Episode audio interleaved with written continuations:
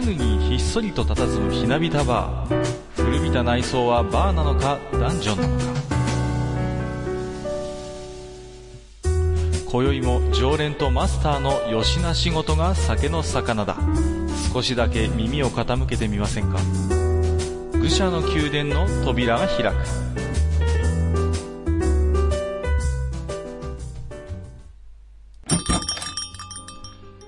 いや、マスター、今日も来ましたよ。はい、いらっしゃい。はいえーね、ずっと、もう続きでん？来てますけど、家の方は大丈夫ですか、まあ、大丈夫ですよ。そこはね、あの、はいはいご心配いただかなくても、あ、そうです。はい、いろいろとね、理解のある、あの、家庭でございますので。いいですね。何の話ですか、本当に。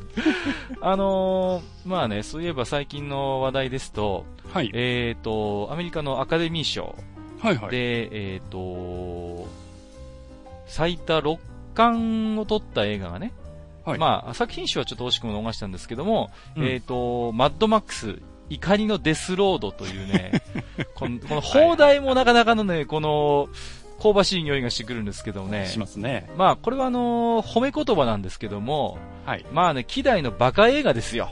バカ映画ですか？もうね、私は実際に見ましたけど、マスターこれご覧になりました？いや、僕は見てないですね。あ、そうですか。このね、私見たんですけどね、ええまあ、絶句しましたね。絶句しちゃった。まあ、マッドマックスシリーズはなんとなく今まで見たことはあるんですけれども、はいはい。まあ、いい意味でね、うん。もう本当にバカなベクトルにこう、振り切ったようなね、へもうそういう出来なんですよ。ーなるほど。まあ、およそね、その、まあ映画っていうのはよくね、あの、教訓とかね、教条めいたものっていうのがまあ、あったりするじゃないですか。うんうん。ね、家族を大事にしようとかね、はいはい友情はいいものだ、尊いものだみたいなのあるじゃないですか。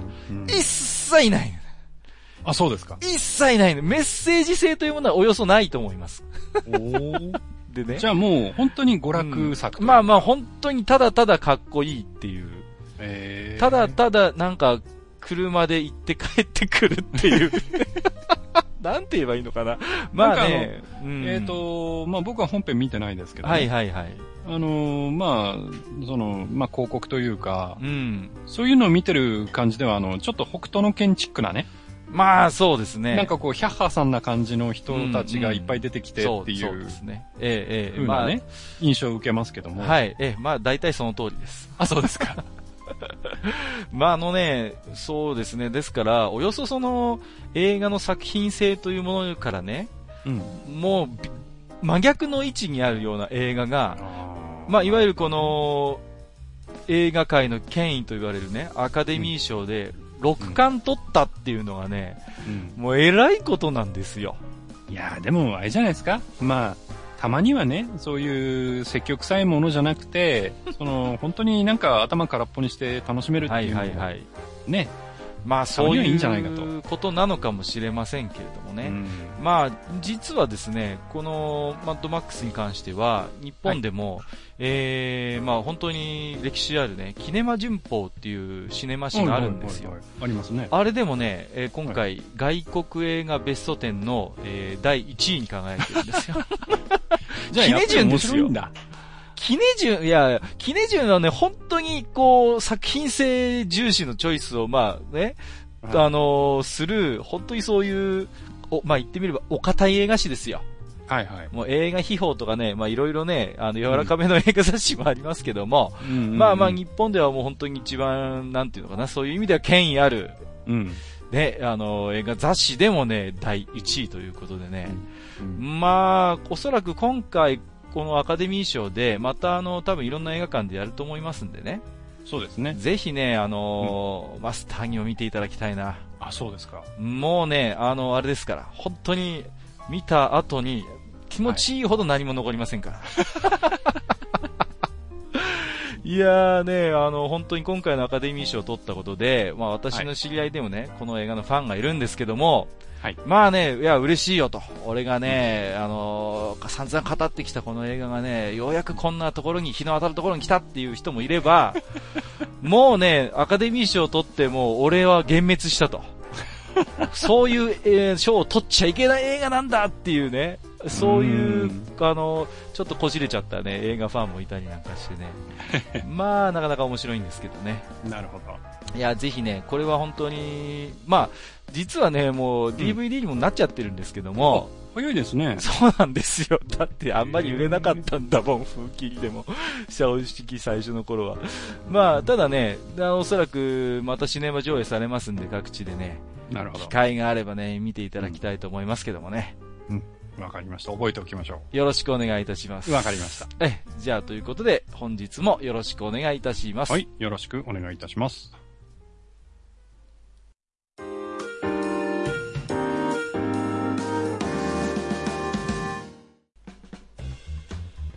はい。というわけで、本日も始まりました。えー、愚者の宮殿でございます。はい。えー、今日はですね、まずあの、最初に、えー、お便りをね、一通紹介したいと思います。はい。えーと、お便りいただいてますのがですね、えー、塩分アットひさめさんからいただいております。ありがとうございます。ありがとうございます。で、えーお便りの内容なんですけれども、お、愚者の宮殿ついにソシャゲの話だ制作に関わっている身としては楽しみでもあり、怖くもある。ということでいただきました。あじゃあ、あのー、塩分アットひさめさんもどうやら、ソシャゲ関係のお仕事もされている方と。そうみたいですね。なるほど、なるほど。はい。えーと、確かあの、結構前の回になりますけれども、はいはい。えー愚者の宮殿でぜひソシャゲの話をしてほしいなんていうお便りも以前いただいてましたよね。はい、いはいただいてました。まあ、えーそれを受けて今日はその辺のね、話もしてみたいなとは思っておったんですけれども、えー私もですね、うんえっ、と、塩分アットひさめさんと同じように、はいはい。えーまあ、ゲームの業界に身を置いているものですのでね、はいはい。えっ、と、ソシャゲも作ったり、関わったりもしております。うんうん。で、実際、まあ、プレイヤーとしても、いくつか遊んだりして、まあ、課金をすることもあるんですけれども、はい。まあ、今日はどちらかというと、そういうソシャゲを作っている立場での多分お話が、えっ、と、メインになってくるかと思います。はい。はいで、まあ、もちろん、あの、マスターはね、ソシャゲっていうのは結構、あの、結構っていうか、まあ、遊んだことはもちろんあるわけですよね。まあ、いくつかやってますね。うんうんはい。実際、マスターも課金とかはするときもある。うん、しますよ。うんうんうん。はいはい。なるほど、なるほど。うんじゃあ、そうですね。で、多分ね、私、先に、あの、言い訳じゃないですけど、はい。どっちかというと、あのーソシャゲに甘いコメントするかもしれませんけれども、あのーその辺はね、ぜひ、あのー要所要所で、いや、それはちょっとおかしいんじゃないのとか、い、や、それはちょっと、うーん、なんか、あのー作り手のエゴなんじゃないみたいな感じでね、はいはい。厳しいツッコミを、あの、はいい、ただければな。わかりました。では私の方でね、少し努めて厳しめの、はい、コメントをしたいかな。はい、じゃあ、あの、よろしくお願いします。はいはい。まああの実際にね、その、ソシャゲを作ってる立場で、ねいろいろね、あの、言われることがあるんで、そういうことについてもまず最初に話をしておきたいなと思うんですけどね。はい。まあ例えばね、あの、ソシャゲっていうのはこうパッケージソフトと比べて、うん制作側の手間とかコストってあんまかかってないんじゃないのってね、これはね、よく言われるんですよ。はいはいはい。うん、で、これはね、まあうん、すべ、てのゲームに当てはまることではないのかもしれませんけれども、うん。まあね、あの、ほほとんどについてはね、誤解だと思ってます。はは。うん。やっぱりあのーメインのシステムっていうか遊ぶ環境が、まああのサーバー上に置かれますんでね。うん。まあ、パッケージソフトでももちろんね、オンラインのものとか、あとは例えばね、あのスコア的なものを管理するので、もちろんサーバーって大体使うんですけども、はい。まあ、使っているその容量はやっぱり全然違うんですよね。まあそうでしょうね。うんもうですからその実際ゲームがリリースした後も、うん維持をかん維持管理とかあとは人的な管理がね必要になるんで、まあゲームをリリースした後も継続して結構なコストがねやっぱり発生するんですよ。うん。うん、でねやっぱりよく名の知れてるようなうん大きなソシャゲに関してはね、はい。フルプライスソフトのね制作費用のもう何倍も今コストかけて継続してかけてるなんてこともね、よくある話なんですよね。そうでしょうね。まあ、うんその辺は、あのーユーザー側もね、うんまあ、サーバーを運営していくのはただではないということは、うんまあ、当然ユーザー側も分かってはいると思うんですよ。はいはい。で、うーん、まあこれは僕の個人的な意見でもあるけれども、はあの、制作側のコストがかからないっていうことの意味するところは、い。うん。あの、なんていうかな、その、ある程度今、ソシャゲって、こう、形が出来上がってるじゃないですか。まあ、なんとなくひな形的なのはありそうますよね。そうそう。なんかこう、カードゲーム的なものがあって、で、そのカードゲーム、だからその、んあるユニットを育てるために他のカードを犠牲にしてレベルを上げてとかレアリティを上げてとかね。はいはい。うん。なんとなくその、えー、まあ前もちょっと、あの、デレマスの関係で話をしましたけど、特訓ってどう、どういうふうに、あの、こう、なんていうかな、設定をつけてるんでしょうかね、みたいな話を前にもしましたけど、うんうんうんはいはいはい。そういう、なんていうかな、全体的な、こう、スタイルというか、うん。そういうものっていうのがやっぱり似たものが多いっていうところがあるので。まあそういう面でその、一から考えてるものじゃないだろうからうんコストがかかんないんじゃないかな、みたいな。そういう、その、あの、もちろんそれは、あの、分かってて言ってることではないのでね。うん。まあ、あの、的外れかもしれないいやけれども。いや、でも、そうですよね。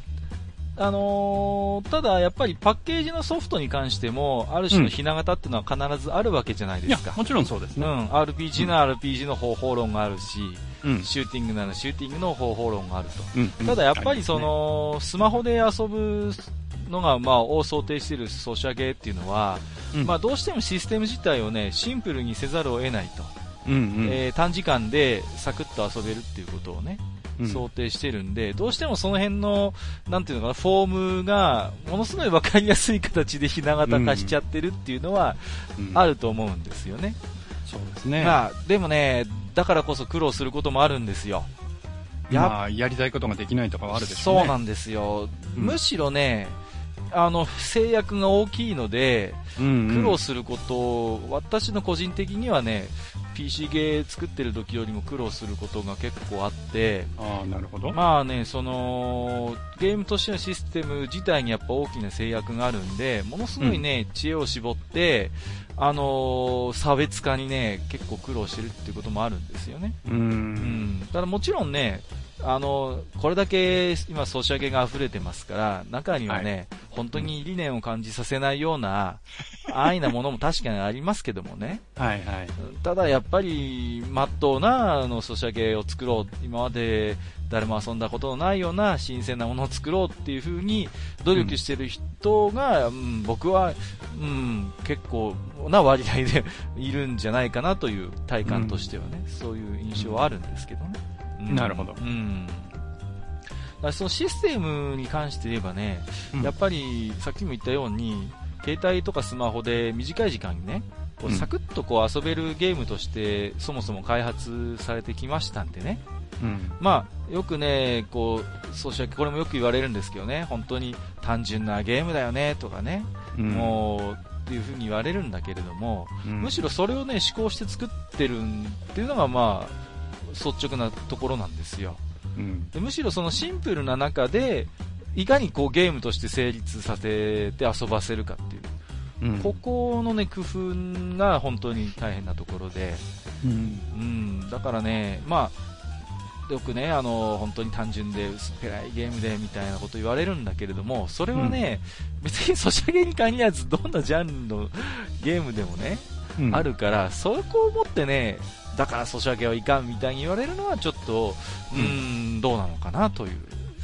まあ、あの、いかんとは思わないけれども、うんまあ、最近その、ソシャゲ、まあ僕の場合は、あの、テレステとかですけどね、はいはい。やってて思うのは、例えばその、えー会社員の人が、えっ、と、行き帰り、会社通勤のね、うん。行き帰りの電車の中で、まあ5分、10分、うんうんまあちょっとやって、で、まあ仕事に行って、まあお昼休みまた5分、10分やって、また帰り道、その電車の中で5分、10分やって、みたいな。うんうんなんかそういう、その、ライフサイクルというかね、そういうものを考えて作ってるんだろうなというのが見えるものも中にはありますよね。まあそうですね。やっぱり、なんて言うんですかね。当初の、まあ、私の印象ですけども、うん。やっぱり短い時間で、うん、うんとそういう十分面白さを出すっていうことを、うんやっぱり、うん、あのー想定してたと思いますよ。う。うんん。やっぱり、あの、例えば1回のクエストがね、本当にうん5分で終わるとか6分で終わるとか、うんまあ、最近の対策に関して言えばね、そんなこともないのかなとは思うんですけれども、うん。原点はやっぱりそういうところだったと思いますしね。うん。まあ、もともとはそうだったと思うんですけどね。うんうんうんうん。た、だ、最近は、まあ、あの、まあ、デレステの話をするとね、はいはい。その、まあ、イベントみたいなのがあってう、んで、こう、ランキングがあってね、うん。うん。で、ランキングの上位、その、何、何万人にはね、はいはい。その、新しい、その、キャラクターをあげましょうとか、うんうん、ご褒商美ね。としてね。うん、そうそう、うんご褒美としてあげましょうみたいな。なんかマスターもこの前頑張ってましたよね。頑張りました。はい。で、で、そうなってくるとね、はいはい。今度は、その、本来はその短い時間で、うんもう軽く遊ぶっていうことでデザインされてるはずのゲームが、うん。今度はその、まあ、ランキングがあるということで、うんうん。要は繰り返し繰り返しやらなきゃいけないそうなんですよね。っていう形になってくるんですよねう。ん。で、そうなると、例えば、その、まあ、あの、スタミナの問題とか、ソシャゲの場合はスタミナの問題とかありますけど、まあ、例えば、会社行くときに電車の中でやった、で、昼休みやった、帰りやった、じゃあもう全然ランキングに入れないと。うん。うん。でしょうね。で、じゃあどこで時間を作って、その、えー、ゲームに時間を割いていくかっていうところが、うん。結構その、あの、生活の中で結構のウェイトを占めるようになってきちゃうんですようんうね。ん。まあ、ある種、そのゲームに縛られるような生活になってしまうと。そうなんですうんうん、で、えー、それがね、その、うーん、なんていうかな、その、コンシューマーの据え置きのゲームであれば、うん。変な話、家にいなきゃできないわけですよ。まあ、そうですね。うん。だけど、ソシャゲの場合は、例えばスマホであったり、うん携帯であったり、うんうんまあ、あとはまあ PC でもそうですけど、はいはいまあ、出先でもポンポンできちゃうっていそううところ。があって、うんうんそもそもはライトなゲームを試行してたはずなのに、うんうん。今になってみるとそういうイベントだとかそういうランキングだとかっていうことを追加して、こう、やっていくことで逆に、その、今までのコンシューマー以上に、うんその、プレイヤーを縛るというかね。うんうん。うん。そそういう状況もちょっと今見えてきちゃってて、うん。それは本当にね、皮肉な話なんですよね。うん。だから最初も言ったように、最初は手軽にサクッとっていうところから始まったのに、うん逆にその、携帯性というね、特徴があるがゆえに、うん逆にもう24時間、縛ろうと思えば縛ってしまえるような環境になってしまっている。で、結局それを前提にした目標設定がされることも今珍しくないわけですからね。そうですね。うん。これはね、うん。まあ、私も関わってるゲームでそういうランキングご褒美をやってるところもあるので、う。うんん、それはね、そう言われたらその通りかなとしか言えないんだけれども、うんまあ、あのーやっぱりね、なんて言うんですかね、その、最初はそういう理念じゃなかったのに、もう、どっかがやっぱそういうことを始めてしまってね、うん。でそれが人気出たりすると、やっぱり追随していかなきゃいけないっていう、あの、これもね、一つの特徴なんですけど、ものすごいユーザーの入れ替えが激しいんですよね。まあそうでしょうねど。んどんどんどん人気のゲームに流れていくので、うん。あのー例えばね、あのーコンシューマー機だったら、うんね、万人には受け入れられないだろうけど、もう、ね、一部のコアなファンがついてきてくれればいいっていうようなとんがったゲームもあるし、まだまだ作れる環境があると思うんですよ。はい。ところがこのソシャゲに関して言うと、そういうね、一部の分かってくれる人だけでもいいやっていうことが本当にあのマーケット的に成立しにくいうんジャンルのゲームではあるんですよね。そうですね。ごそっといなくなりますから。うんうん。まあ、本当私もね、経験ありますけど、半年、1年後ぐらいまでのイベントの計画を練っていたゲームが、うんあのー、2ヶ月ぐらいでポシャったことありますからね。うわ ユーザーがね、2ヶ月で、2ヶ月で10分の1になったんですよ。うわ で、もうね、あらゆる計画が立たなくなって、うん。で、さっきも言ったように、常にね、そのゲームを展開している間は、ものすごいコストがかかるわけですよ。そうですね。でそうするとね、もう、損益分岐がね、あっという間にこう赤字にピーッと振り切れて、ああー、もうダメダメダメダメ、終了終了みたいなね。うんそういうことはね、もう珍しくないんですよ。なるほど。となると、やっぱりね、他でこういうランキングやってご褒美つけて人気になってるっていうとね、うん。やらざるを得ないんですよね。それはね。うんまあ、だからそういう本当に理念とか、うんそういうところとね、かけ離れた部分での競争があることは間違いないですよ。うん。うん。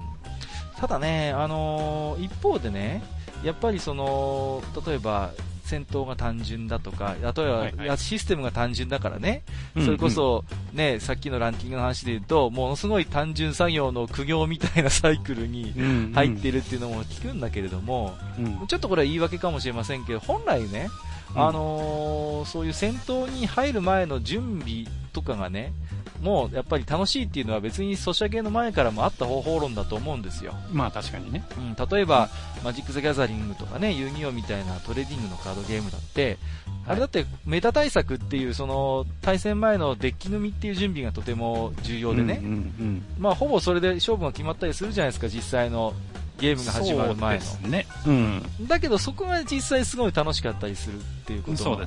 あってね、うんまあ、あの先前回かお話しした TRPG に関して言ってもね、うんうんうんあのよくねキャラシート作成がメイン、あ前々回か、の TRPG も、ねキャラシート作成がメインなんて言われるようなね、それ自体が楽しいなんてことも、まあよくあることではあるんですよ。うん。だからね、うん、そういう意味で言うと、実際にゲーム本編がね、単純でシンプルであっても、準備の部分をすごい楽し楽しくさせてね、う。うんん、っていうところで、まあ、あの遊ばせるっていうこともね、まあ、うん。結構明確に意図しながらシステムされてるゲームもあるんですけどもね、ただ、一回それでもう攻略法と言われるような準備が整ったら、うん。もうあとはそれでマラソンだみたいな感じでね、うん。いかに効率よくこうポイントを稼ぐかっていう別の部分に、まあ、ゲーム性がいっちゃってるっていうのは、まあ、それは否定できないですよね。まあ、その辺があれですね、こう、うーん、とてもうまくいっているのと、うん。あとは、あんまりうまくいっていないはい。というのが、えー同居しているのが、うん。うん。えっ、と、艦隊コレクションだと思いますね。ほう。僕はね、あの、カンコレはまあ、前も言いましたけど、遊んだことがないんですけど、もう少しはいわかりやすく説明していただけますか？はい。あの、艦隊コレクションは、あの、要は、まあ、まあ、船を集めるのがね、まあ、コレクションですから、はいはい。あの、船を集めるというのが、まあ、第一の目標なんですが、はい。まあ、基本的には艦隊を組んで、まあ、1艦隊6隻なんですけど、うんうん。えー6隻の艦隊を組んで敵をやっつけると。うん。まあ、それがメインですよね。はいはい。で、えっ、と、まあ、ね、こう、複数、複数っていうか、たくさんの人がやっていくとなんとなく、その、ここの海域のボスをやっつけるにはこういう編成がいいよねっていう最適解みたいなのが出てきちゃうんだけれども、最も効率のいい方法ってことですよね。そうそうそう。んまあ、出てきてはしまう、えーしまうんだけれども、うんでもやっぱりそこには、その、例えばこだわりの要素であるとか、えー俺の嫁はこの子だからこの子は絶対使うとかね。うんうんうん、そういうことで、その、艦隊の編成を自分で、自分なりにそのアレンジして、で、持たせる装備も自分なりに考えてこの装備を持たせようとか、うんうんいうところで、ある程度、まあそういう準備ですよね。はいはいはい。うん、準備の部分でいろいろ考えたりして楽しむことはできると。うんうんうん。で、そういうところで、ある、ある意味、その、えーそういう艦隊を本当に編成する楽しみとかっていうのは、カンコロにはあるんですよ。はいはいはい。だけれども、ん実際戦闘になるとう、ん。あれってもうかなりその、えー運ゲーというかね、うん。うん。そういうところがあるんで、はいはいはい。まあ、その、せっかくいろいろ一生懸命考えて、艦隊を編成してもう、ん。うまくいく時もあればうまくいかない時もあるっていうね。なるほど。だから同じ編成で同じ敵に当たっても勝てる時と負ける時があるとか、うん。非常に乱数のその要素が大きいゲームなので、なるほどですね。うん。まあそういうところで、その、えー、なんていうかな、その、リズムで考えて、その、艦隊を編成するんだけど、最後は祈るのみみたいなね。そういう変なバランスになってるところはあるので。えー、なるほどね。うん。まあ、でもね、本当にカンムスと言われるキャラクターの魅力、まあね、はいあの、鹿島さんのお話を愚者の宮殿でもうんしましたねしましたけれども、うん。すごいあのね、そういうキャラクターの魅力に牽引されてね、う。うんん、あの今でも遊ばれてる方が多いソシャゲだと思うんですけれどもね。うんあー割とあれですか、じゃあ戦闘が実際始まると運要素というかもう黙って見守るぐらいしか実際なかなかできることがない。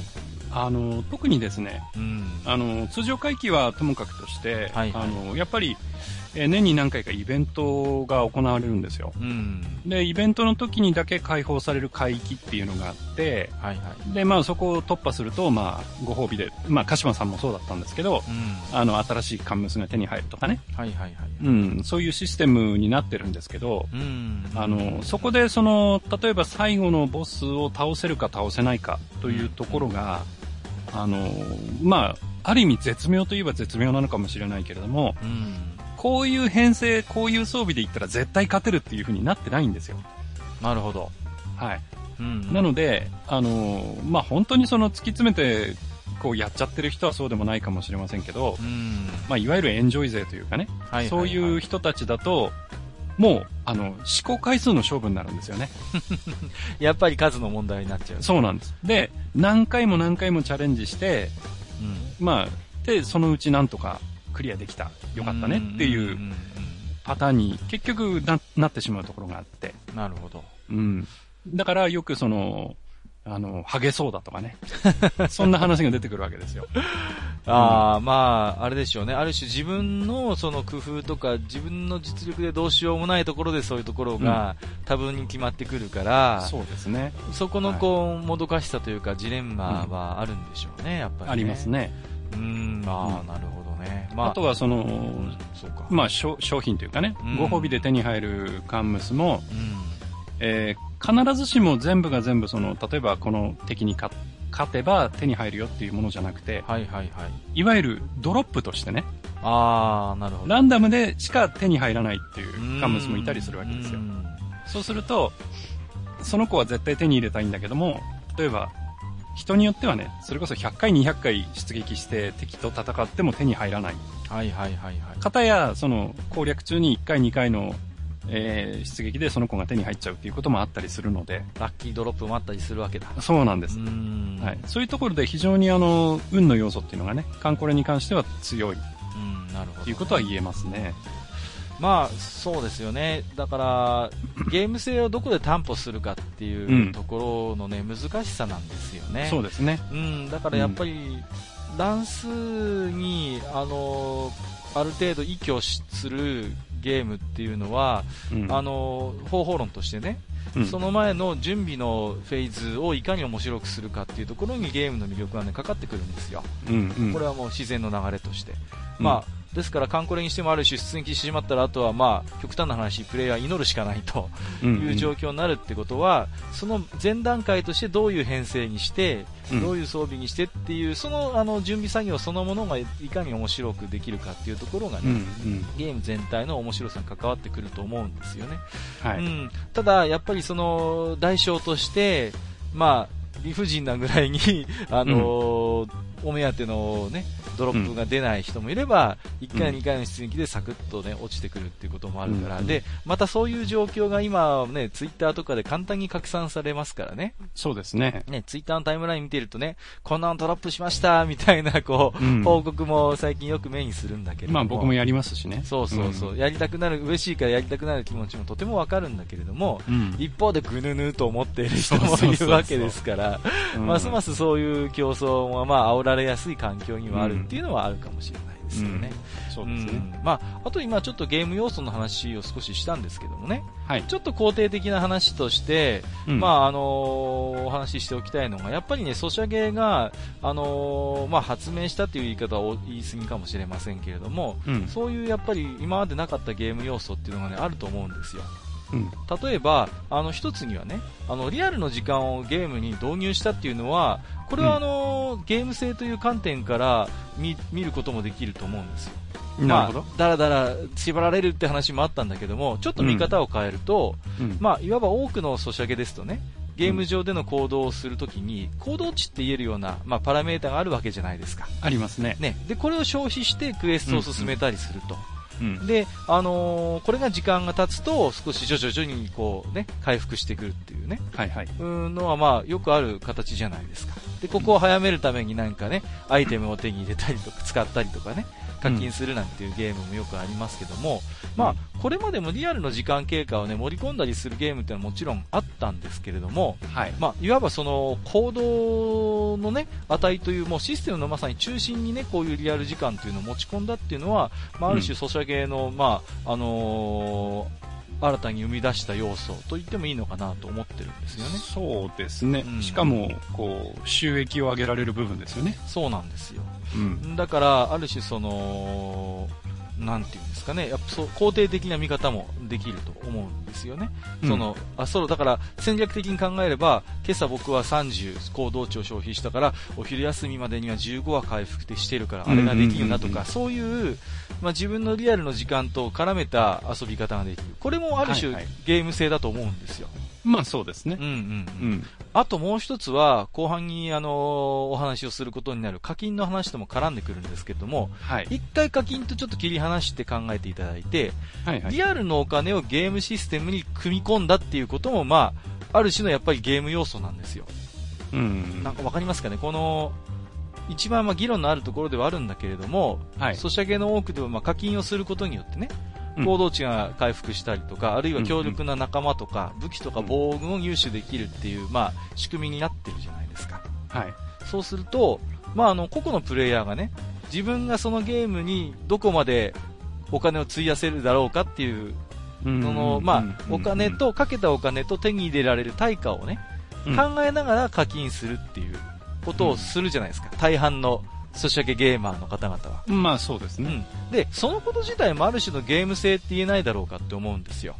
なるほど。自分の、要は、このゲームにかけられる、魅力を天秤にかけて、うんかけられるお金を自分なりに考えて、うんあの、じゃあここまでならお金をかけようかとか、これ以上はちょっとこのゲームにはかけられないなっていう風な、うんそういうことをいろいろ考えるっていうことも、ううんん、ある種、うーんと、のゲーム性と、うんうん、僕は、あの、思ってるんですよ。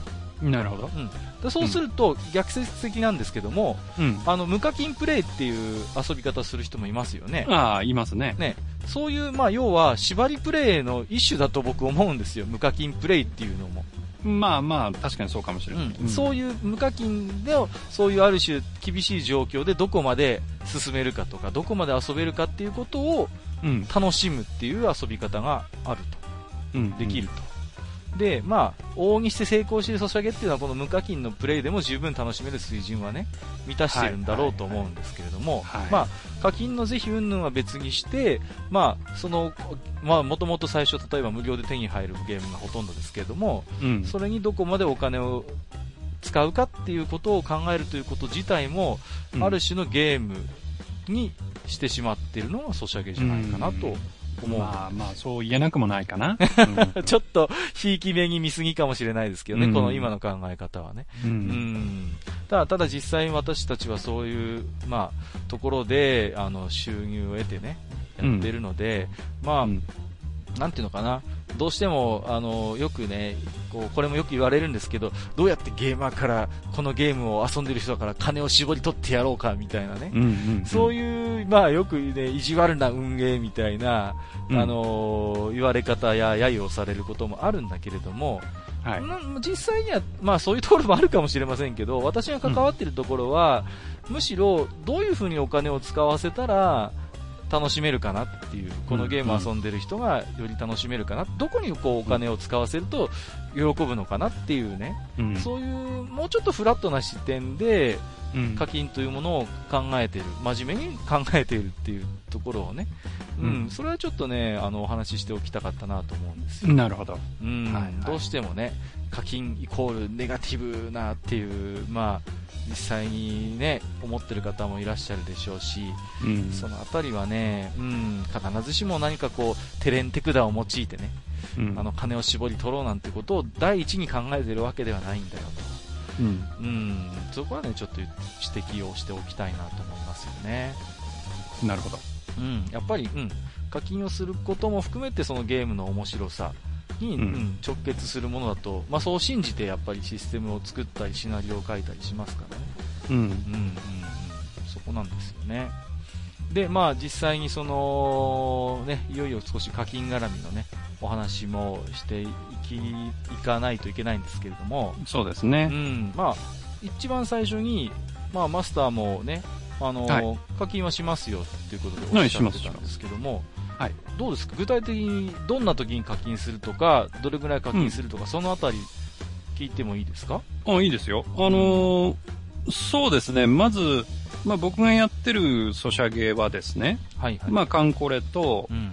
えー、まあデレステやってますよね。はいはい。で、あと、まあこれも前に言ったかな、あのーえっ、と、リングドリームというんうんう。うんソシャゲをね、はいはい。遊んでます。うん。で、えっ、と、お金をかける部分は、例えば、うーん、カンコレであれば、えー、例えばその、えー、母校というのがあってね。はいはい。で、例えばその、えー、まあ出撃して、敵と戦って傷ついて帰ってくると。はい。で、傷ついて帰ってくるとドックに入って、その、まあ修理をしなければいけないんうんうん。ですけど、うん。で、その時に、えっ、と、使えるドックの数っていうのが、うん。えっ、と、最初は2つしかないんだったかな。で、要はその、1艦隊 6, 6人というかうん6隻のね、うん。その、カンムスを使うんだけれども、その1回にその修復ができるのが2人まで。うん。で、みんながみんな傷ついて帰ってきちゃうと、はいはいはい。順番待ちになっちゃうわけですよ。次の出撃までどうしても時間がかかると。そうそうそうで、あの、初期は、その、例えば、いくらそのカンムスが大破しても、うん。ものの10分とか20分とかで修理終わるんだけれども、はいはい。これがその、やれ戦艦だとか、あと、もうその戦艦でもレベルがどんどん上がってくると、うんうん。大破すると修理の時間が20、24時間を超えてくるんですよ。でそれすごいそうな。、そうなると、もちろん待ってられないわけですよね。遊びたいわけですよね。そうですねで、まあ、その、えー修理の時間を短縮する、また、アイテムもあるんですけど、はいはい。まあ、それと同時にその、修理に使う母校のドックですよね。うんうん。もう増やしたいっていう形になって、うん。で、その追加で、えードックを使いたければお金を払ってくださいとか、はいはい。あとは、その、えー所有できるカンムスの数、うん。マックスが決まってるんですよね、うんうん。枠が。はいはい。だから、どんどん新しいカンムスが実装されたりすると、うん。こう、手持ちでお置いておけなくなっちゃうんですよ。足りないわけですもんね。そうですう。んうん。で、そういう時に、その、えっ、と、手持ちの、えー数を増やすことができる。っていうのも、これまたお金を払ってくださいってななるほどるんですよね。。まあ、よりプレイングをこう便利にしたりとか、そうですね。コレクション性を高めはい、るために、はい。だから僕は例えばカンコレに関してはそういう母校の拡張であるとか、そのドックの拡張であるとかっていうところにお金を使っていると。なるほど。うん。うん。それはでガチャとは違うんですものね。ガチャではないですね。うんうん、あの、カンコレは基本的にガチャというものが、あの、ほぼないうん。はいはい。ので、まあその分戦闘がガチャみたいなもんですけど、うんうん。あの、まああと、あの、なんだ、建造とかね、ちょっとガチャっぽいのはあるって言えばあるんですけど。カンコレは意外とそういうガチャ要素が少ないので、うん。ううん。ん。まあ、ガチャでお金をかけるということはないですね。なるほで、えーリングドリームの場合も、はいまあ似ていて、その、えー持てる、まあユニット、キャラクターの数を増やすところにうん、ちょっと課金をしたりだとか、ど。はいはいはい。うん。まあそういうことでお金を使うことはありまうんす。うんで、もうデレステの場合は、うん。うん。もう、ガチャですね。ああ、これこそまさに。ガチャですね。うんもう、それはもう本当にあの、駄菓子屋で、あの、仮面ライダーのカードを買う感覚でうん、うんうん。あの、1日1回限り、はい。えっ、と、まあ、普通にリアルマネーで換算すると60円かなはいはい。?1 回1日60円うん。で、そのガチャが1回引けるとかっていうのがあるんですよね。でそれはもう普通に、なんていうかな、その、学校帰りにうん。駄菓子屋寄って、その、カード1枚引いて帰るみたいな感覚でまあ毎日毎日その60円のガチャを1回引くとかっていうことはやってるのうんで、うん。なるほど。うん。うんだから、あのー課金と一口に言っても、はい。まあ、プレイングを便利にしたりとか、準備を充実させるための課金と、うんまさに、あの、くじ引きガチャの課金っていうのがあるわけですよね。うん、そうですね。うんうん、でそこをやっぱりね、あのー切り離さなきゃいけないのかなとも思ってるんですけれども、まあそうですねう。ん、ただね、まず課金そのものにね、もう結構ね、批判を浴びることもあるんじゃないですか。そもそも、ソシャゲに課金するなんて、なんていうね、うんうんうん。そうも一定層でいると思うんですよ。課金そのものを嫌悪している人たちがいると。はいはい。でね、彼らがどういう考え方なのかっていうことを考えてみると、うん、まあ、あのー得てしてそういう人もゲームが好きだったりしてね、はい。要は関心があるからソシャゲに対して物を申すっていう人も多いと思うんですけれども、うんうん。まあね、あのー考え方としてね、ゲームを、えー買う個人のね、その資産とか、あるいは社会的な地位にね、関係なく、もうゲームの中ではね、すべからく平等でね、うん、ゲームの腕の差ややり込みだけで勝負がつくべきなんだっていう考え方があるように思うんですよ。うん。でもね、その気持ちは僕は結構わかるんですよね。はいはいはい。うん。で、あの、まあ、ソシャゲではないんだけれども、うん僕はあの、まあ、MMO の RPG なんかもやってるんでね、ええまあ、今はほとんど、まあ、開店休業みたいな感じでやってはいないですが、はい。で、そういうゲームの場合は、あの、人対人とか、あの、クラン対クランみたいな戦いがあったりするわけですよ。はいはいはい。で、そういうところで、その、やっぱりその、プレイヤースキルのね、ありなしで勝敗が決まるのであれば、うん。まだ納得もいくんですよ。相手の方が強かったとか、うん相手の方が上手かったとかね。はいはいはい。いうのは納得がいくんだけれども、例えば、相手がその課金でね、うん。うん、その、まあ、パラメーター増し増しで、はいはいはい。もう最初から勝負が決まってるような状況で、うんその、戦いをしなきゃいけないとかっていう状況になる場合があるんですよ、うん MMO の場合。はいはいはい。で、それは、うん。なんかこうやってて楽しくないんですよね。まあ、そもそも立ってる土俵が同じではないとそうそうそういうことですだからね、うん、そういう場合は、その、うん、まあ逆にイコールコンディションにしようと思えば自分も課金するしかない。うんうんうんうん。土俵に上がるしかないわけですから、ね。そうそうそう。んだから、それってどうなのっていううん風な、うんえー考えっていうか、気持ちを持つっていうのは、うん。それは分からんではないです。いや、まあ、それは確かにね、多くのゲームで当てはまる約束事だと思いますよ。うん実際にプレイしてる人のね、し本当に、金持ちかどうか、あるいは社会的地位がどうかなんてことはね、うん。もうゲームの中では関係ないと。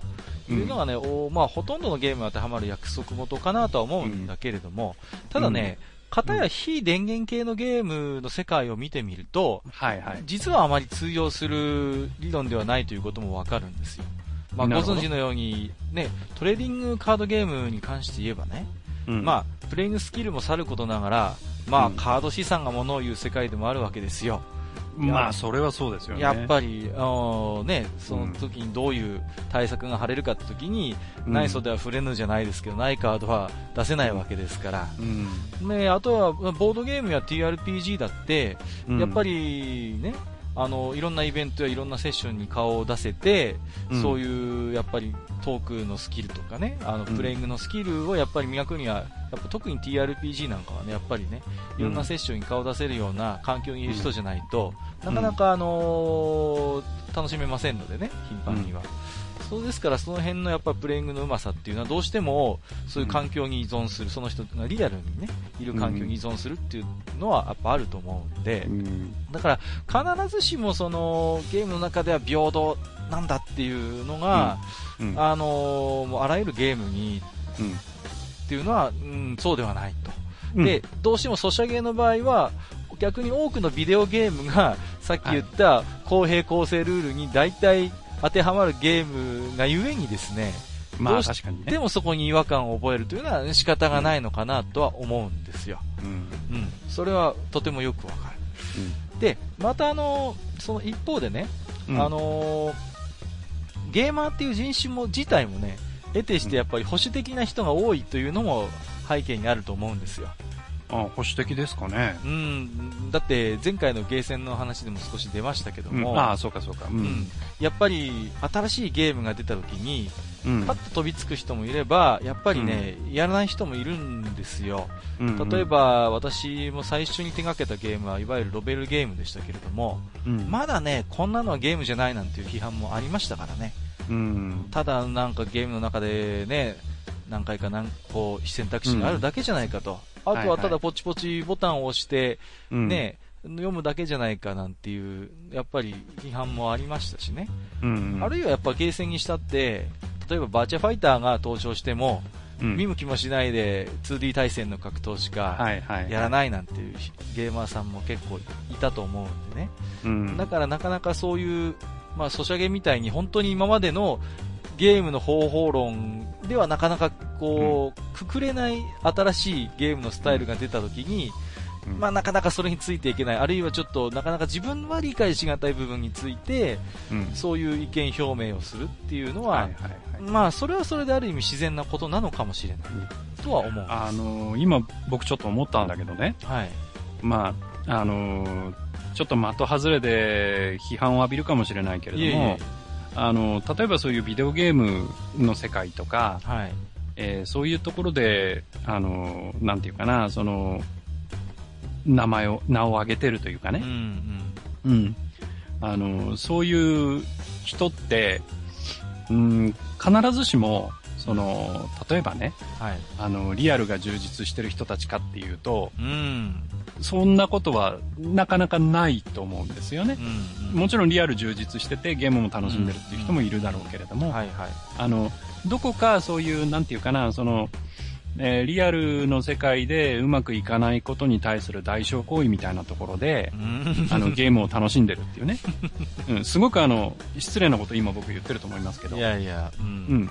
で、そういう人って、あのーなんていうかな、そのゲームの世界にうん。リアルを持ち込まれるっていうのをものすごくき嫌うんじゃないかなっていう気がしてて。いや、それはあると思いますよ。だから、そういう人たちは、うん、その、なんていうかな、あのーやっぱりその、非リアルなところで自分たちの、その、なんていうかな、普段のリアルに対する流飲を下げてるようなところがあるから、うん。だからそこに、その札束で頬を引っ叩くようなね、うん。リアルをそのゲームの世界にまで持ち込まれてしまうと、うん。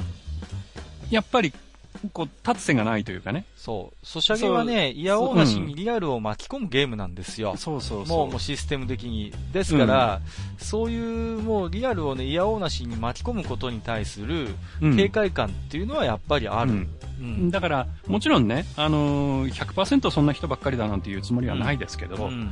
あの、中にはね、うん。うん。そういうことがあって、その、うん、やっぱりその、切なくなるから、その、んなんていうかな、そのうん金が絡むようなね、うん。うん。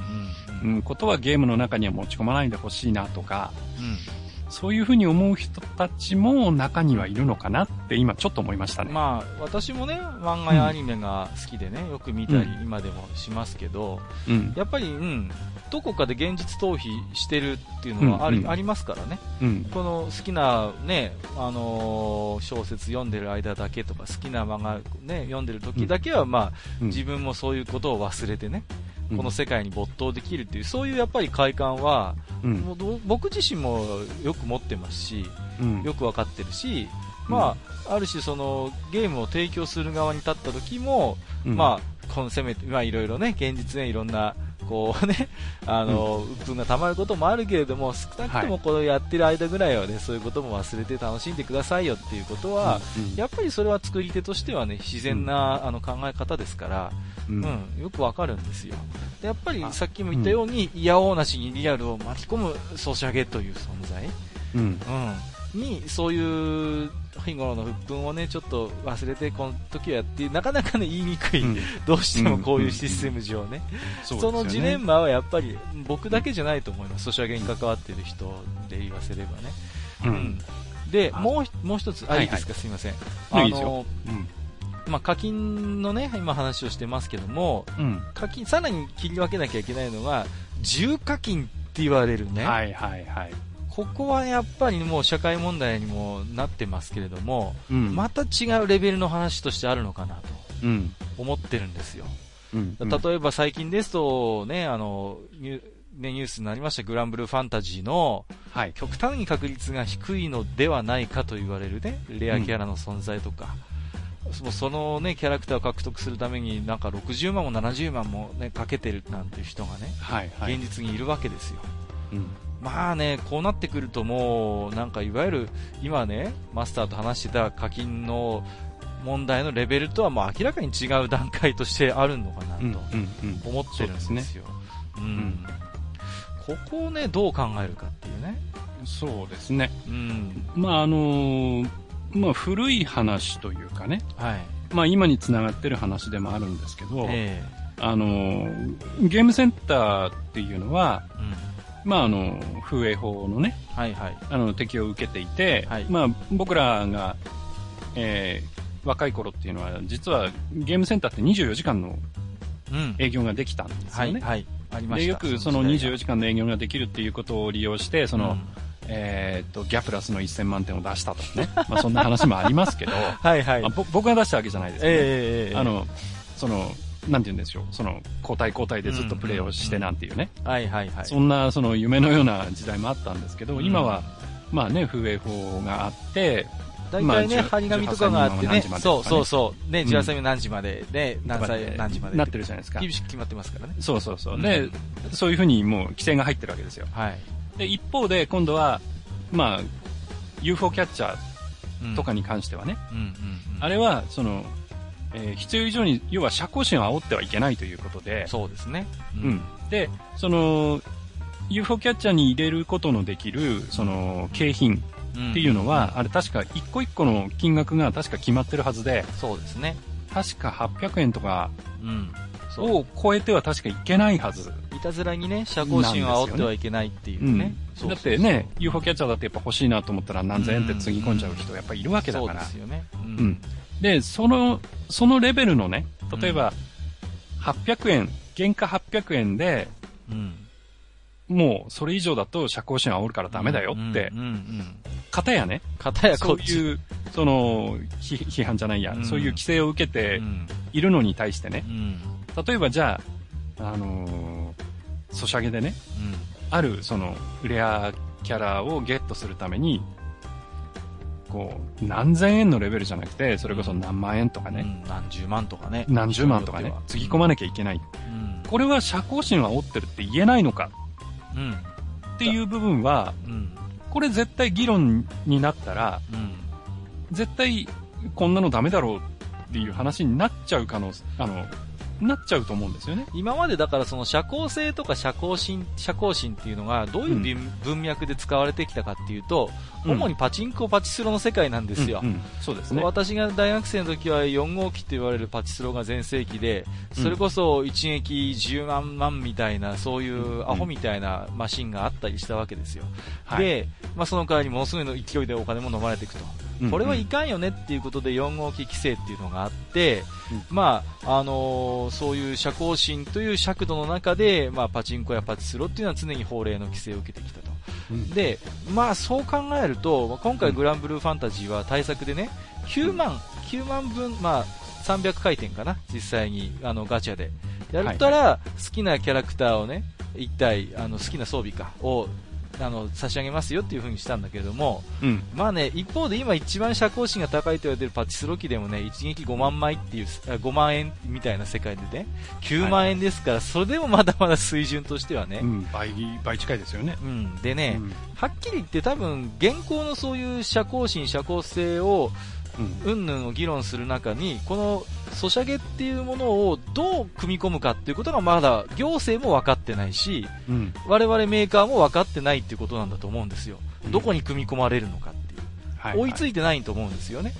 うん。だからこそ現状、ほぼ野放し状態になってしまっているということで、これはね、あのー危険だと思いますよ。いや、本当にね、あの、ツイッターなんか見ててもう、ん。あの、ガチャ芸人なんて言われてる漫画家さんがいたりしますけど、もういね。やーね、ううんん。だからそでの、お金のある人はいいですよ。うんうんうんで、しかもネタとかね、話題作りでそれができる人はまだいいですけどうん、うんうんね。だけど、そうじゃない普通の本当の一般の人でうん、でもそのゲームが好きで遊んでて、うんでも、どうせガチャやったって当たんないよね、みたいな。うんうんうん。うん。そうなん。でたまに、たまにその、えー、なんていうかな、欲しい、こう、キャラクターが出たけど、それこそね、9万円つぎ込まなきゃ出ないとかっていうのはね、うん、それは果たしてそのユーザーフレンドリーと言えるのか。まあ、もちろんね、あの、ユーザーに対して、このキャラ欲しいって言ったキャラをね、全部、その、与えなきゃいけないってものはないけれども、そこなんですよね。うんだから、もう、今のままではまずいっていうことはメーカーも分かっているんだけれども、うん一番最初に言ったように、あっという間にこう、ユーザーが流動的に動く世界なので、はい。もうね、チキンレースなんですよ。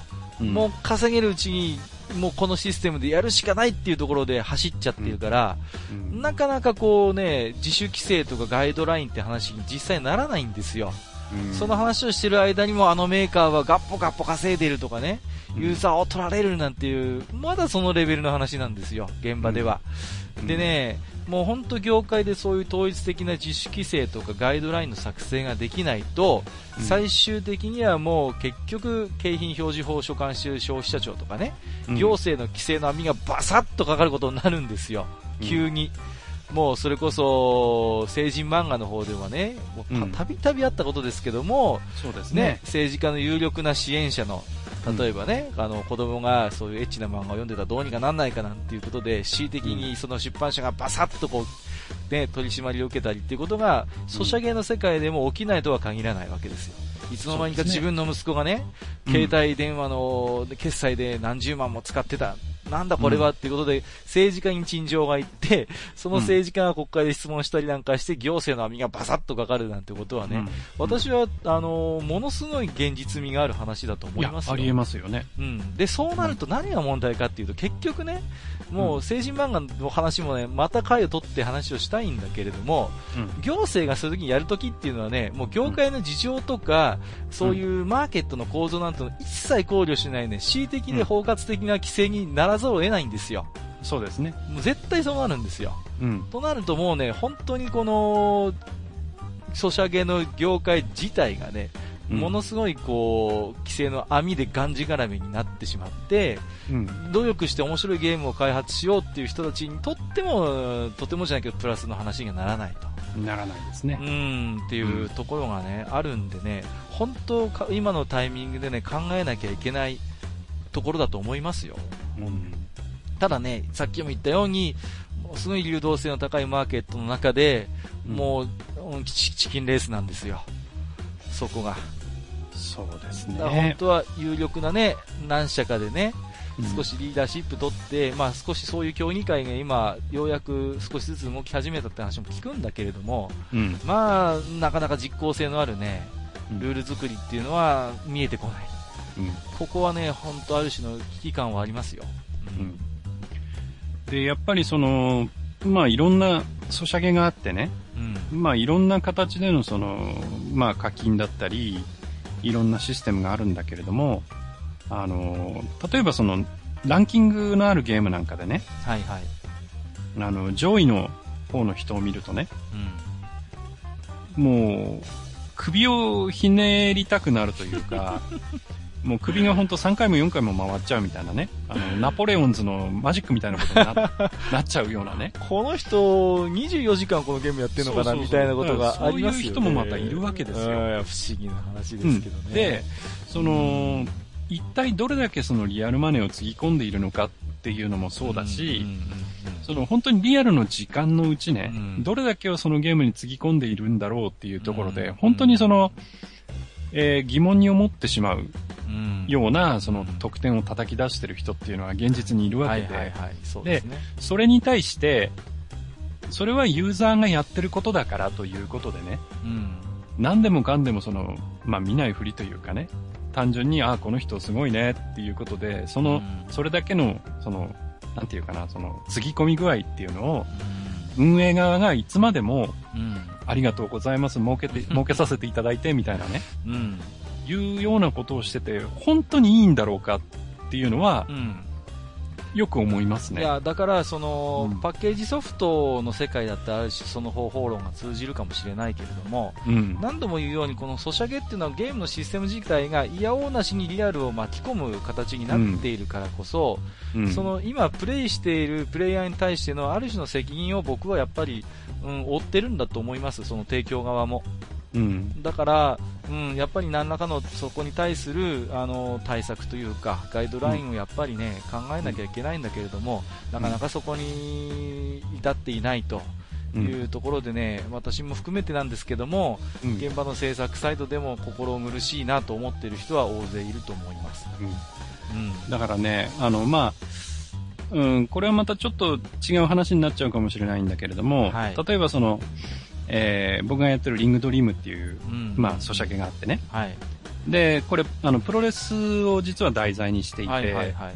たまにそのイベントで、その、まあ、キャラクター対キャラクターの、その、リングドリームの世界の中でのプロレスの試合が行われるわけですよ。はいはいはい。で、えー、プレイヤーがそれぞれ、そのどちらかのサイドについて、で、まあ応援をすると。うんうんうん、で、そのゲームをやることでポイントを稼いで、その稼いだポイントがその、えー、応援についた側のレスラーのポイントになっていって、はいはい。最終的にその、えー制限時間が来た時にポイントの多い方のレスラーが、うんまあその、えーリングドリームの世界の中の試合で勝ったということになると。うんうんうんいう、その、えーストーリーで、えーシステムで、こう、お話が流れていくんですけれども、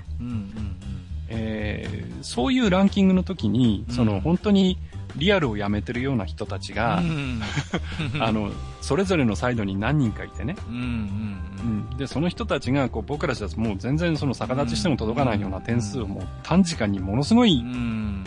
数の点数を叩き出して稼いじゃうわけですよ。実際その人たちが左右していると言っても過言ではないわけですからね。で、そうなると、うん。こう、本当にね、こう、まあ、たうーん、リングドリームあたりで何、どのくらいのプレイヤーがいるかわかりませんけども、はい。やっぱり1000単位とか万単位とかね、うんうんそういうプレイヤーがいる中で、はい。その、そのうちの本当の上位の数人のね、うんうん意向でね、例えばその、ストーリーの行き先っていうのが決まっちゃう。うん。っていうのが、こう、システム的には許されてるんですよ。はいはいはいはい。システム的には許されているんだけれども、そこね。でも、それって本当にいいんだろうかっていうのはう、ん。こう、僕はね、そこまでもちろんつぎ込めないので、はいはいはいはい。まあ、なんて言うんだろう、負け犬の遠吠えみたいになっちゃいますけど、やややなんかねその、うん釈然としないうんところがね、どこか残るんですよね。マスター、うんもう、はいだいぶ 熱くなってきましたけれども、そろそろ切らないとね、そうですね。とってもじゃないけど収まりませんこれまたやりましょう。ちょっとね、そううん、あまりまとめらしいまとめもできなくて申し訳ないんだけれども、うん。一応、うん、このソシャゲに関してはね、また多分今日の放送を聞いてお便りもいただけるかもしれませんし、うん。まあそういう方のお話も聞きつつね、またぜひやりましょうよ。そうですね。ちょっとね、強引にぶった切るようで申し訳ないんですけれども。いや、いいです、いいです。ええええで特にね、課金に関しては、うん。おそらくあの僕らみたいな、こう、どちらかというと上の年代のうんプレイヤーよりも。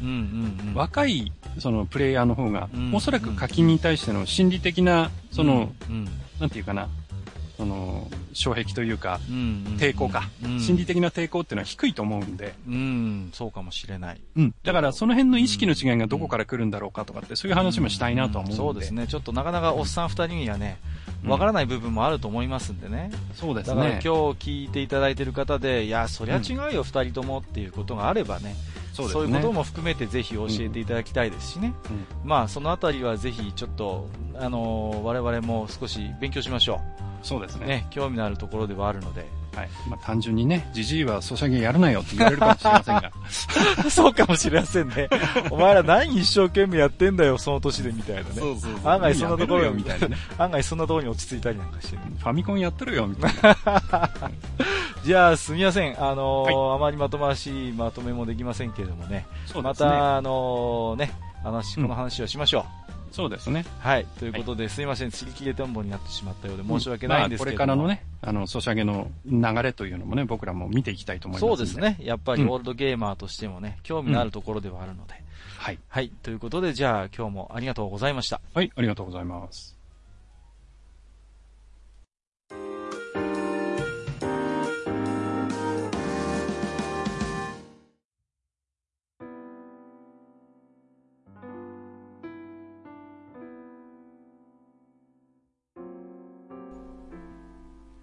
はい。というわけでね、えー少々ヒートアップしてしまいましたけれども、まあ、そうですね今回もね、えーそろそろ、まあ、おしまいということで、はいはい。あのー今回実はですね、ええあのーありがたいことにお便りが随分増えておりましてあ、、そうですか。はい。で、まあそのうちに、まあ全部はちょっと紹介できないとは思いますが、ええええあの、いくつかね、はいあの、ご紹介させていただきたいと思います。よろしくお願いします。はい。えーまずはですね、えー川崎さんという方からいただいております。ありがとうございます。ありがとうございます。えー最近聞き始めたポッドキャスト、愚者の宮殿。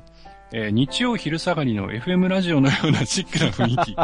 パーソナリティお二人の、パーソナリティだって。あらまあ、恥ずかおしい。二人の、えー落ち着いた語り口と流れるような会話がとても聞きやすい。おそらく埴輪さんとは同同世代だけど、こんな大人になりたかったよーといただいております。やめといた方がいいですよ。そうですね。うるさいわ。いや、でもね、ほんとね、あの、僕みたいにはなんない方がいいと思う。いやいやいや。めんどくさいから。まあ本ね。当にね。いやいやいやいや、いいと思いますよ。萩和さん、ぜひ目指していただいてですね。ねあ、そうか、まだ続きがありました。はい。ごめんなさい。お願いします。えっ、と、TRPG のお話とてもわかりやすかったです。おー。えー話の内容から私はカッカさんと埴輪さんの間くらいの年齢ですが、うん。えーこれまで TRPG を遊んだことがなく、つい最近になって初めて遊びました。へーすごいですね。うん。えーかなり広く深い世界、あーそうですね。かなり深く広い世界のようですので、また TRPG の回を楽しみにしております。ありがとうございます。はいまたやりましょうぜひやりましょうね。はい。で、えーお二人のかかり、語り口が心地よく、一気に最新回まで聞きました。あらら、りが一気にとうございますありがとうございます。はい。えー地下8階は年代ドンピシャの内容でとても楽しめました。えーゲームセンターの話もまだまだ話題は尽きないと思いますので、また取り上げていただけたら嬉しいです。えー今後も楽しみにしております。ということで、川崎さんでした。あありがとうございます。はい、ありがとうございます。FM ラジオのようなシックな雰囲気、うんどうでしょう、ねどうでしょうね。僕らどっちかっていうと AM じゃないかと思ってたんですけどね。AM ですね。どっちかというと AM のような雰囲気がやってるうんねなんかそんな感じでしたけどねまあまあ、でもね、はいなんか本当に嬉しいですね。そうですね。一気聞きしていただいたようですね。そうですね。胃もたれしてなきゃいいですけどね。うん大丈夫でしょうまあもういいやって思思われてなきゃいいな。そこですよね。はいはい。えーまた、あの、お便りね、寄せていただければと思います。はいありがとうございます。あ今後ともよろしく。はいということでね。はい。ありがとうございます。はい。えー、じゃあ次、えっ、と、猫やんさん、猫やんあさん。あー、猫やんさんだ。なんですかね。えーはいこの方はね、えーとポッドキャストされてる方ですよ。あ、そうなんですか。はい。はい。えっ、と、愚者の宮殿拝聴開始、拝聴なんて言っていただいてね。いやいや、恐れを。ありがたいですね。あの、聞いたよぐらいでいいんですけどね。ええはい聞いてやったぜぐらいの勢いでね。やったぜぐらいの。うん聞いてやったぜぐらいのね。はい。えーまずは地下1階、えー初めに伝説の音楽バトルを持ってくるチョイスが素晴らしい。あらら、嬉しいですね。ありがとうございま。す。えー、カッカ様、様ついてるな。あらら。カッカ様は以前もポッドキャストやられてたということで話がスムーズですごいな。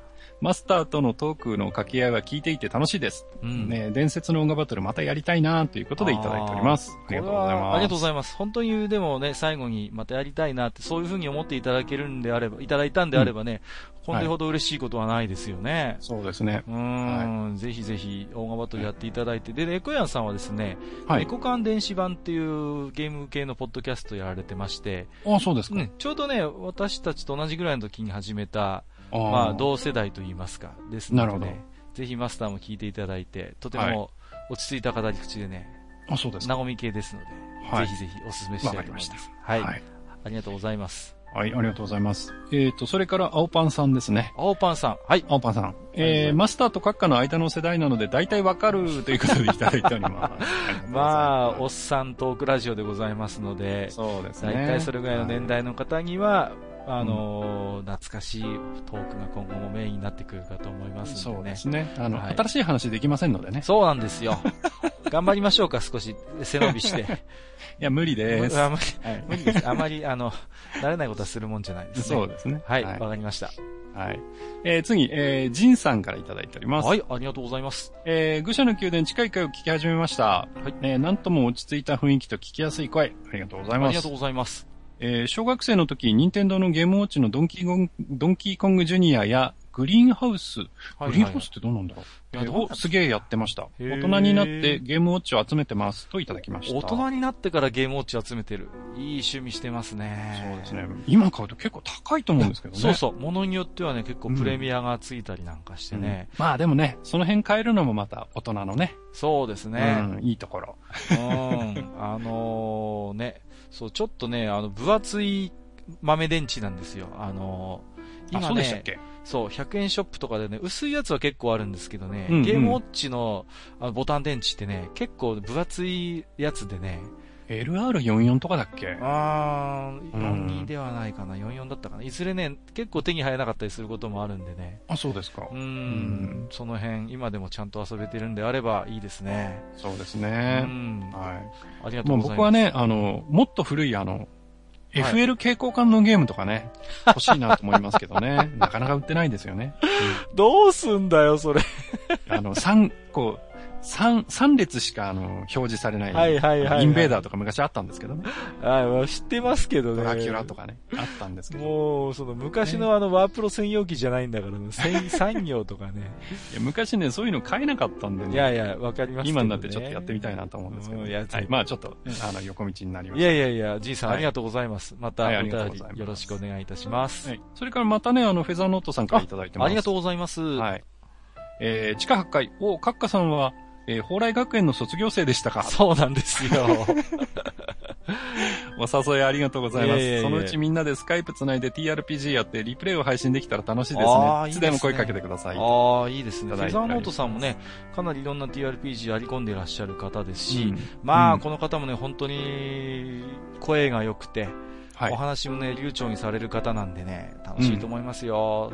うん。まあ、その時はぜひね、遠慮なくお声掛けさせていただきますけれども。ねまあ、TRPG ね、あの、うんもし、オンラインでやるとするとね、まあ本当はね、あの映像があった方がいいんでね、うん。あの、まあ、ユースとかなんかを使った方が本当はいいのかもしれませんが。あーまあでも意外と、ラジオドラマみ形式で、ううんん。楽しめるかもしれないですよ。いや、やってる人はいますよね。うん、そうそう。そうそう。だと思いますんでね。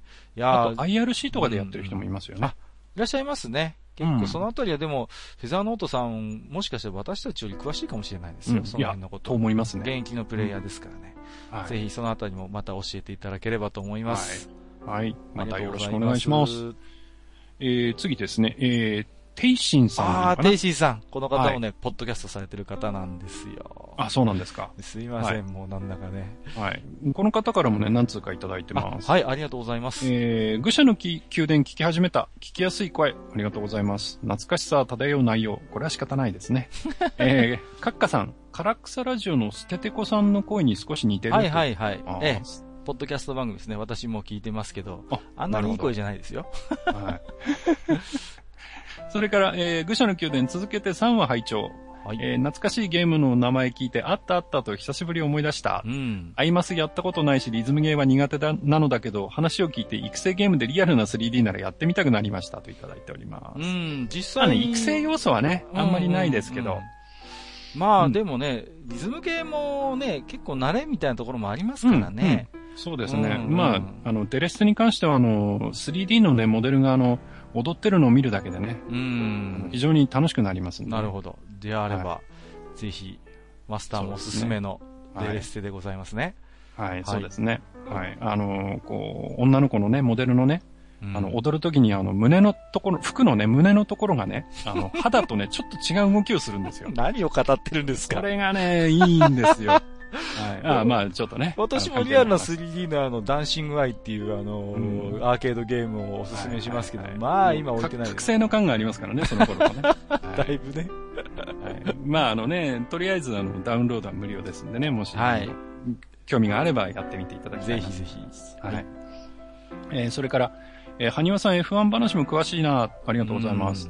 えーセナがなくなって見なくなった。はいはいうんそういう人多いでしょうね。いらっしゃると思いますよ。はい、うんで、この番組 FM のアバンティを思い出す。アバンティ。いろんな話が聞けて楽しい。えー F1 じゃないけどカペタは面白かったよといただいてますね。漫画ですよね、カブタ。私も読んでましたア。バンティですか。アバンティね。いやー、そんな、あんな大層な番組じゃないですよ。サントリーのやつですよね、確かね。うんもうね、耳を傾けてみましょうかって言うけど、毎回同じおっさんが話してるっていうね、この、だいぶ運命の差がありますけれども。そうですね。まあ、あのーアバンティをご存知っていう方は、テイシンさんも結構ラジオ聞かれてる方なんですかね。うんうん、なんかそういう耳の肥えた方に聞かれるのはちょっと緊張しますけれども。ね、あの、聞きやすいとか言われるの結構嬉しいですよね。いやー、それはね、ありがたいですよ。ううん、ね、なんだか、なんだかんだでこんなね、おっさんのヨタ話にお付き合いいただけるのはもうそれだけで。ありがたいことでございます。えーまあまあ、これからもね、そうですねペースを変えずにやっていきたいなと思ってま。そうですすね。うん。天心さんもね、最近、ポッドキャストをお一人なのかな？始められて、うん今度ね、ちょっと来て聞いてみようかなと思ってうんました。そうですね。はい、そのあたりの感想でも。はい。はいありがとうごあざいます。とですね、まあ、はい、はい。今回ラストになります。また、あの、勝元さんからいただいてます。いつもありがとうございます。はいありがとうございます。えー好きなエレメカはワニワニパニックとコズモギャングズでした。おーえーカニカニパニックとワニワニパニック2は微妙でしたね、といただいてます。マスター、あのね、はい僕ね、カニカニパニックって覚えてないんですよ。はいはい。どんなやつでしたっけ？いや、カニカニはうね、ん。僕もね、微妙にね、記憶がないんですけど、うん。まあちょっとワニワニとは違ったっていうぐらいの記憶しかないですけどはいまあ基本的にはあれですよ。あの、モグラ叩きは。まあ、あの形式なんでしょうけどね。うん。ワニワニパニック2は知ってます？いやー、どうだったかな？どれが2だったのかもちょっと覚えてないですけど。勝元さん、あれですね、かなりアーケードゲームに詳しそうですよね。そうですね。あうんの、コズモギャン、コズモギャングズはね、結構古い、あ古いっていうか、後になってから出た、うんうん。あのこれはエレメカなんで僕も知ってる。ううんん。結構シリーズ出てましたよね、この系統でビ。デオゲームになってますね。そうですよね。そう、はい。あれもともコズモギャングズはと、ね、あの、光線銃っぽいやつでこうんう、ぴょんぴょん撃つんですよね。もともとエレメカって知らない人もいるいるかもしれないですよね。走行撃だとかやるんですよね。う んそうそうそうそういいいやー、結構エレメカ詳しいですね、勝元さん、そうですね。はい。また、なんかあれですね。その思い入れ、好きだったエレメカとか、あるいはエレメカに限らずともね、ビデオゲーム教えていただければと思います。そうですね。また、あ、の、自転車創業ラジオですので、またそこからね、ネタを拾っていきたいと思ってますので。はい。はい。ありがとうございます。まあ今日のところはね、えええーお便りはこのぐらいと。はいはいはい。ままあ、あ、にしたいと思います。今回ですね、まあ、あのータグがついてなかったんで、ごはいはい紹介を割愛させていただいている方もいるんですけれども。あ、いますいます。ええはい。ただ、あの、結構ね、あの、拝見してますと、愚者の宮殿聞き始めたリスナーさんのつぶやきがね、うんいくつかありましたんで。結構ありますねのそうですね。はいえ、うんあの、私ども二人ともすべてね、感謝しながら目を通させていただいておりますので、はいはいえーありがとうございます。はい、ありがとうございやいます。ーね、2回目、3回目あたりはね、何も、まだお便りもいただいてなかったんでね、うんあのーね、誰が聞いてるんですかねなんて感じでやってましたけれどもね、うんいやーもう今回こんなね、賑やかになりまして、本当に。そうですね。あのー、アットチャンネルラジオだったかななんか、他のポッドキャストで、はい。あのー、本当にこのお便りがね、やってて、ポッドキャストやっててね、ご褒美みたいな、あの、コーナーだよね、なんてことを言っててね、すごい僕ね、共感できたんですよね。なるほど、なうるほど。ん、そうそうそう。だから、やっぱりね、こう、み、ね、いろんなこういうお便り見てますとね、ああ、うんやっててよかったなとかね、うん今度はじゃあこんな話もしてみようかなんてこともね、うんいろいろ思いついたりしますんでね。そうですね。うん、はいそれにしてもなんか随分マスター褒められすぎじゃないですか？ちょっと。どうなんですかね。なんかね、うんちょっと、マスター推しでなんか随分ちょっと来てるなというね。あそんな感じしますかね。いや、埴輪さんうんみたいな大人になりたかったなんてね。ああれはちょっとね、うんびっくりしましたね。川崎さんにいくらつかましたんですかね。はい。いやそんなことはないんです。そんなことないんですか、、はいやいやいや。あの、僕みたいになるのは本当にやめた方がいいです。はい。あの、本当めんどくさいですから。はいい。やいやいや、まあだんだんその面倒くささも徐々に、ほあの、次回以降の放送で分かってくるんでしょうか。大丈夫なね、あの、めんどくさいこだわりとか言っていきますからね、これから。いや、はい。ね、いや、いいと思いますよ、そういう。はいぜひ、ぜひ私も、マスターのそういうね、めんどくさい部分をバンバン引き出していきたいと思いますんでね。はいえーお楽しみにしていただければと思います。はい。はい、以上、お便り紹介のコーナーでした。はい。ありがとうございました。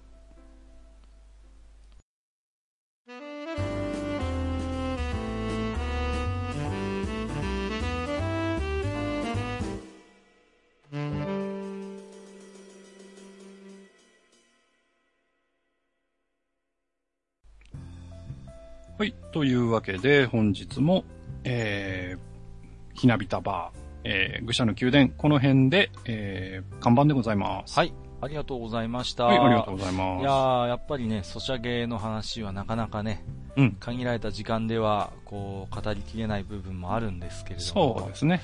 うーん、やっぱりね、なんていうのかな。うーん、課金のね、ことは、個人的にはやっぱりちょっと語りづらい部分もあったんです。うん。やっぱり自分自身の、やっぱり、食い縁でもありますのでね。はいはい。うん、なかなかね、正直語りづらいところもあったんですけども、まあ、あのーただ逆にね、こうやって今回ある程度整理してお話ができたんで、うんううんん。自分自身の中でもなんかこう整理できたところはあるなという感じはするんですよね。はい。うん。まあ、またね、本編でも少しお話ししましたけども、機会を改めて語ることはあると思いますけどもね。はい。えー、ということで、いよいよ、はいはい。お次回がですね、早いもので、はい。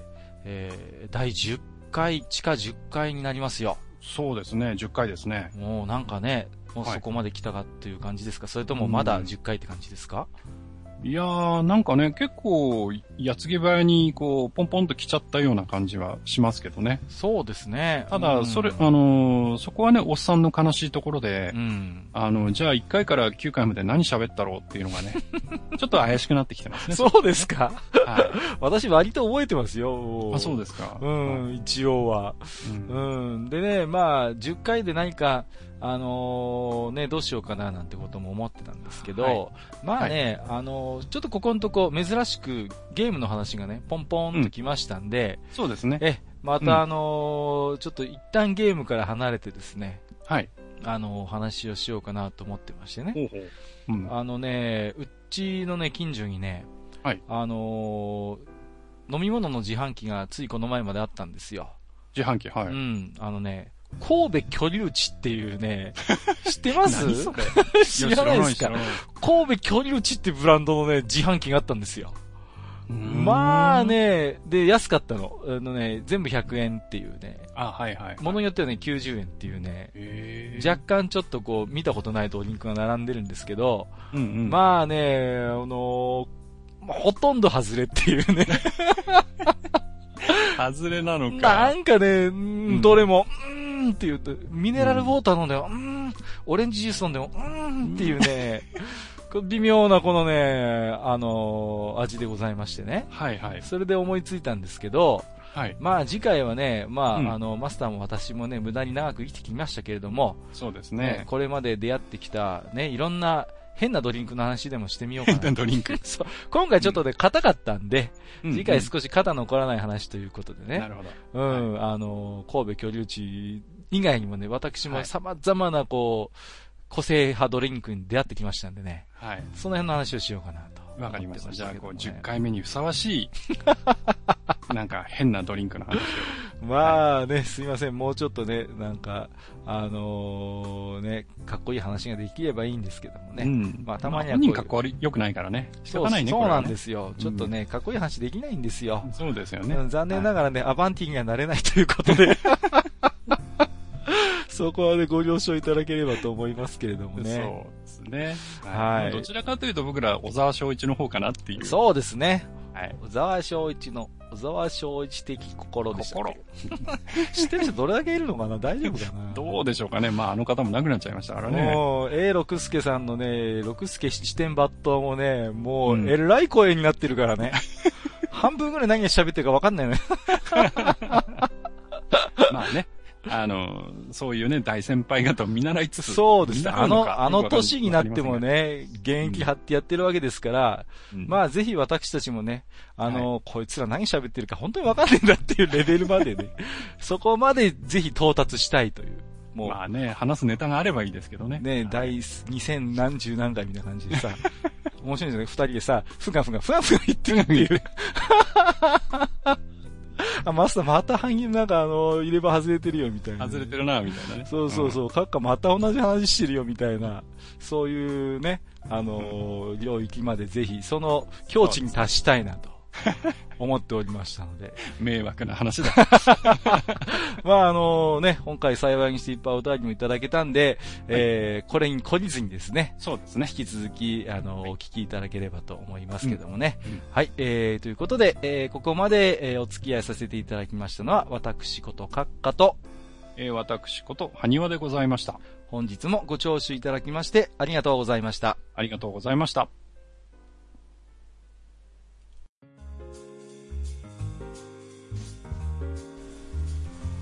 おっさん二人でお送りしているトークラジオ、愚者の宮殿では、皆さんからのメッセージを募集しております。メッセージは、ブログのお便り投稿フォームのほか、番組メールアドレス、および番組ツイッターにてお受けしています。番組メールアドレスは、フールパレスアットマーク Gmail.com、f-o-o-l-p-a-l-a-c-e アットマーク Gmail.com 番組ツイッターは、フールアンダーバーパレス、f-o-o-l アンダーバー p-a-l-a-c-e となっております。皆さんからのお便り、お待ちしております。